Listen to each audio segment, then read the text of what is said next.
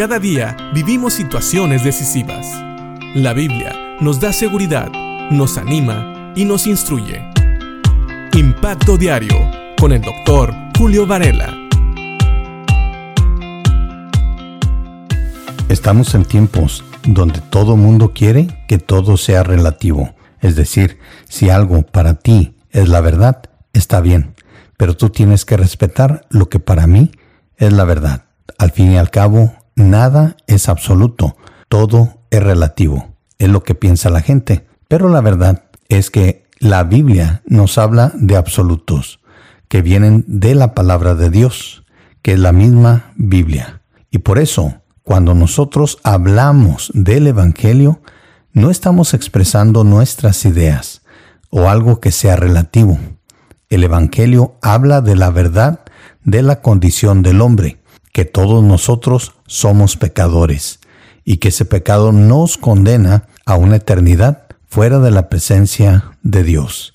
Y es más, una eternidad donde somos condenados por nuestros pecados, donde vamos a pagar el justo precio por nuestros pecados si no nos arrepentimos en esta vida y aceptamos a Cristo como Señor y Salvador. Una persona que no conoce a Cristo tendría este final.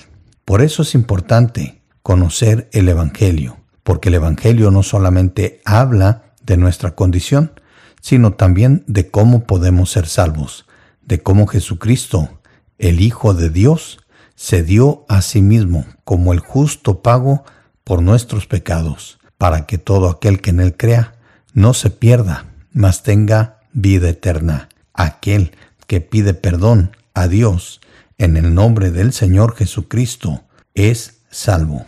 Por eso Pablo estaba tan agradecido que los tesalonicenses habían creído el Evangelio, que ellos habían tomado el Evangelio no como un mensaje de ideas humanas, no como una verdad relativa para Pablo, para Silas y Timoteo, sino como la verdad de la palabra de Dios, como el absoluto verdadero mensaje de Dios. Fíjate lo que dice Pablo en la primera carta a los tesalonicenses en el capítulo 2 en el versículo 13. Por lo tanto, nunca dejamos de darle gracias a Dios de que cuando recibieron su mensaje de parte nuestra, ustedes no consideraron nuestras palabras como solo ideas humanas. Tomaron lo que dijimos como la misma palabra de Dios la cual, por supuesto, lo es. Y esta palabra sigue actuando en ustedes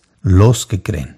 Sí, el mensaje de Dios es absoluto. No se trata de un conjunto de ideas que pueda ser verdad para alguien, pero no necesariamente la verdad para otro. Es más bien el mensaje de Dios para la humanidad que transforma la vida de aquel que cree y lo lleva a ser salvo y a ser hijo de Dios, pero que sigue actuando en el creyente toda su vida. Esto es muy interesante, porque nosotros sabemos que una vez que creemos en Cristo como Señor y Salvador, pasamos a ser hijos de Dios y ya no estamos más bajo condenación. Y esto cambia nuestra vida por completo, no solamente en el momento que creímos, sino que cambia nuestra vida todo el tiempo. Todo nuestro futuro ahora es transformado cuando hemos creído en Cristo como Señor y Salvador, pues nuestros valores, nuestras ideas dejan de ser relativas humanamente hablando